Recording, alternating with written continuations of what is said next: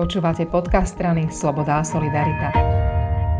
So šéfkou zdravotníckého parlamentného výboru Jankou Bytou Cigánikovou sa budeme rozprávať o veľkej reforme nemocníc, s ktorou finišuje minister zdravotníctva Lengvarsky. Janka, ty si od začiatku reformu nemocníc podporovala. Ešte predošlej ministerke Kalavskej si viackrát povedala, že je to v poriadku, musíme to čím skôr urobiť. Nepodarilo sa za bývalých vlád. Minister Lengvarský to bude musieť už urobiť úplne urgentne naozaj. Aj ty sama vraví, že je o 5 minút 12. V čom je ten stav taký alarmujúci, že musíme naozaj veľmi rýchlo začať meniť to, v akom tie nemocnice sú stave?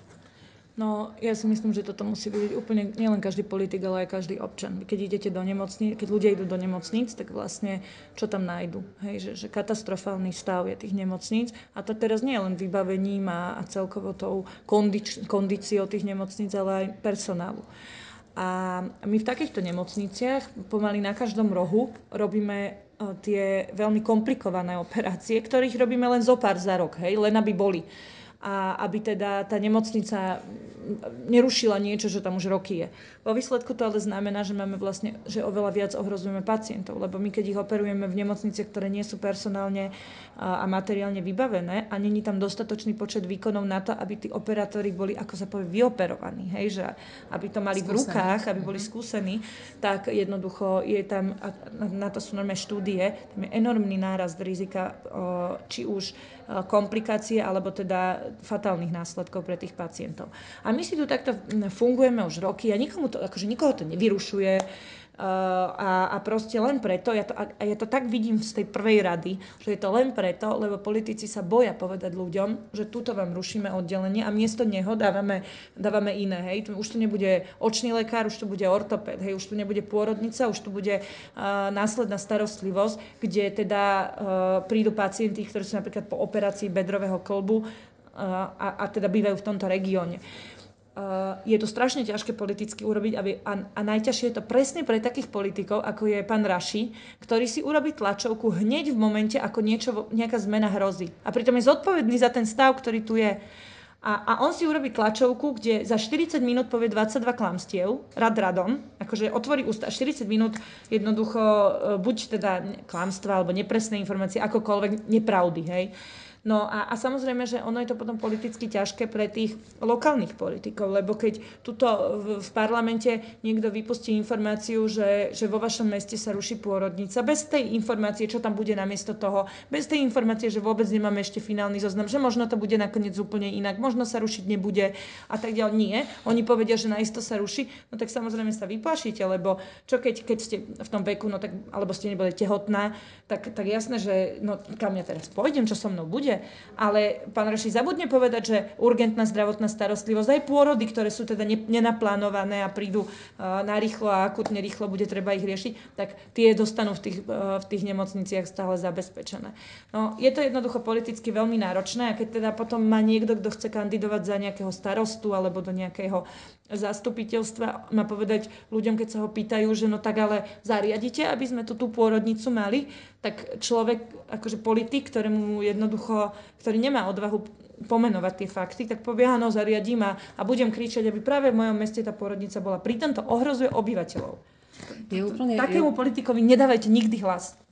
Je úplne paradoxné, že ak chceme mať poriadny nábytok, tak sa zvykneme obrátiť na najlepšieho výrobcu. Ak si chceme kúpiť dobrý televízor, tak zvykneme porovnávať rôzne testy, ale pri lekároch sa spoliehame na to, že to niekto za nás urobí. A ten niekto, ale v tomto prípade majú byť odborníci a minister zdravotníctva. Preto táto reforma. Skús, Janka, zhrnúť takéto úplne najdôležitejšie. Prvá vec je, že tá reforma sa bude venovať zachovaniu akutnej starostlivosti a meniť tú, ktorá je doplnková, plánovaná. Aké sú potom tie ďalšie piliere tej reformy? No, uh, to je tak, že my máme teraz vlastne 42% neobsadených lôžok, čo samé o sebe nie je nejaký strašný problém, a len teda chýbajú nám zároveň e, lôžka pre následnú starostlivosť a dlhodobejšiu. To je presne to, že keď ti operujú klop, tak e, ty si nemáš kam ísť pošlu ťa domov, kde s tebou ani nikto necvičí. A toto hovorím ako príklad preto, lebo keď som bola na, šta- na stáži v Banskej Bystrici, tak tam mi hovorili tí lekári, že sa na to nemôžu pozerať, lebo výmena takéhoto kolbu stojí 10-15 tisíc eur.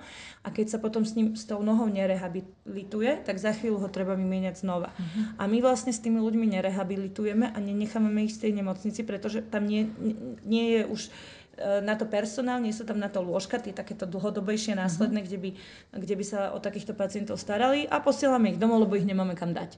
No a čiže keď logicky mám 42% neobsadených lôžok a zároveň mi chýba nejaký počet lôžok na takúto následnú dlhodobejšiu starostlivosť, tak treba urobiť to, že sa to mení, že jednoducho tie lôžka presunieme. Ďalší pilier je to, že e, máme, ako som hovorila, oddelenia, kde jednoducho robíme pár výkonov za rok. A to v podstate ohrozuje tých pacientov, lebo tí operatéri nie sú, nie sú naučení dostatočne a, a, teda rob, úplne, nie preto, že sú zlí, ale to je úplne pochopiteľné, logické, aj ty, keď budeš niečo robiť, je, rozdiel, keď budeš hrať tenis raz za dva mesiace a dvakrát denne, no tak ho budeš hrať inak, tak to isté to máš pri operáciách tak, e, tak jednoducho sa tá, tá, tá zdravotná starostlivosť, tá náročnejšia, sa akoby zgrupuje do tých špecializovanejších nemocníc vyššieho typu, pričom zostáva za, e, záruka tej dostupnosti. Tam je to rozdelené 20, 30, 60 a 90 minút podľa Dojazd. toho,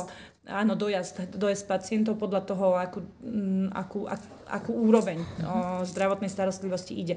No a tu si treba uvedomiť, že ja neviem, na výmenu klubu ideš raz, dvakrát za život, alebo rodiť takisto, uh, ja neviem, operácia mozgu, srdca, toto proste maximálne raz za život dúfam, že väčšina nie, ale je, jednoducho to sú operácie, ktoré naplánuješ a, a teda ja sa aj ľudí zvyknem pýtať, no čo chceš radšej? Chceš radšej, že budeš niekde cestovať možno hodinu, alebo, uh, alebo chceš ísť uh, do 20 minút, mať bližšie nemocnicu, ale nemáš garantovaný výsledok, nemáš takú, na, nemáš takú istotu. No ja radšej pôjdem. A, a, a reálne to tak aj každý robí, veď keď, keď, máš, keď sa tvojmu nie, niekomu rodinnému príslušníkovi niečo stane, tak každý zdvihne telefón a snaží sa zohnať najlepšieho lekára, aj keby ho mal do Rakúska odviesť, tak to urobí. A nie, že my sa tu bavíme o dostupnosti či 20 alebo 30 minút. Pri takýchto výkonoch, ktoré sa robia raz za, alebo párkrát za život maximálne, ktoré sa dajú naplánovať, je úplne v poriadku, ak je dostupnosť 60, kľudne 90 minút, kľudne, ak by to teda bolo nevyhnutné, operovať napríklad v Národnej nemocnici, ktorá má byť len jedna, no tak ten do, dojazd pri nejakých úplne veľmi špecifických a špecializovaných uh, uh, diagnózach môže byť aj väčší, ale buďme za to radi, lebo tam budú robiť všetky tie operácie z celého kraja, z celého Slovenska a, a, a tí ľudia nebudú robiť nič iné, len to a budú to vedieť aj Perfektne. o polnoci, keď ich zobudíme a budú tam mať komplexné vybavenie, budú tam mať sestry, budú tam mať lekárov a budú tam mať jednoducho skúsenosť. A buďme radi, že to takto má byť. Ty už sa teraz za túto reformu biež ako levica, ale mne to všetko pripadá, že to sa nedá stihnúť za najbližšieho 2,5 roka. Dá sa to aspoň naštartovať? No nie som si istá, keď vidím toto. A uvidíme. Ja si myslím, že pán minister Lengvarský má teda odvahy požehnanie a ja už som teda niekoľkokrát videla na ňom, že nie je to to, čoho sme sa báli, že to bude nejaký akože niekoho uh, len pomocník. podriadený, hej, alebo pomocník. On, myslím si, je autentický vo svojich rozhodnutiach a aj v tom, ako mu záleží na pacientoch a na ľuďoch ako lekár.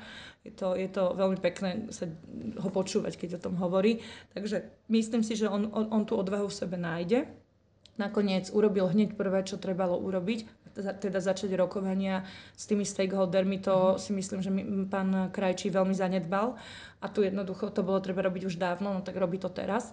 A e, to, to, tohoto sa teda nebojím. Čoho sa bojím sú presne politici, ako, ako je pán Raši.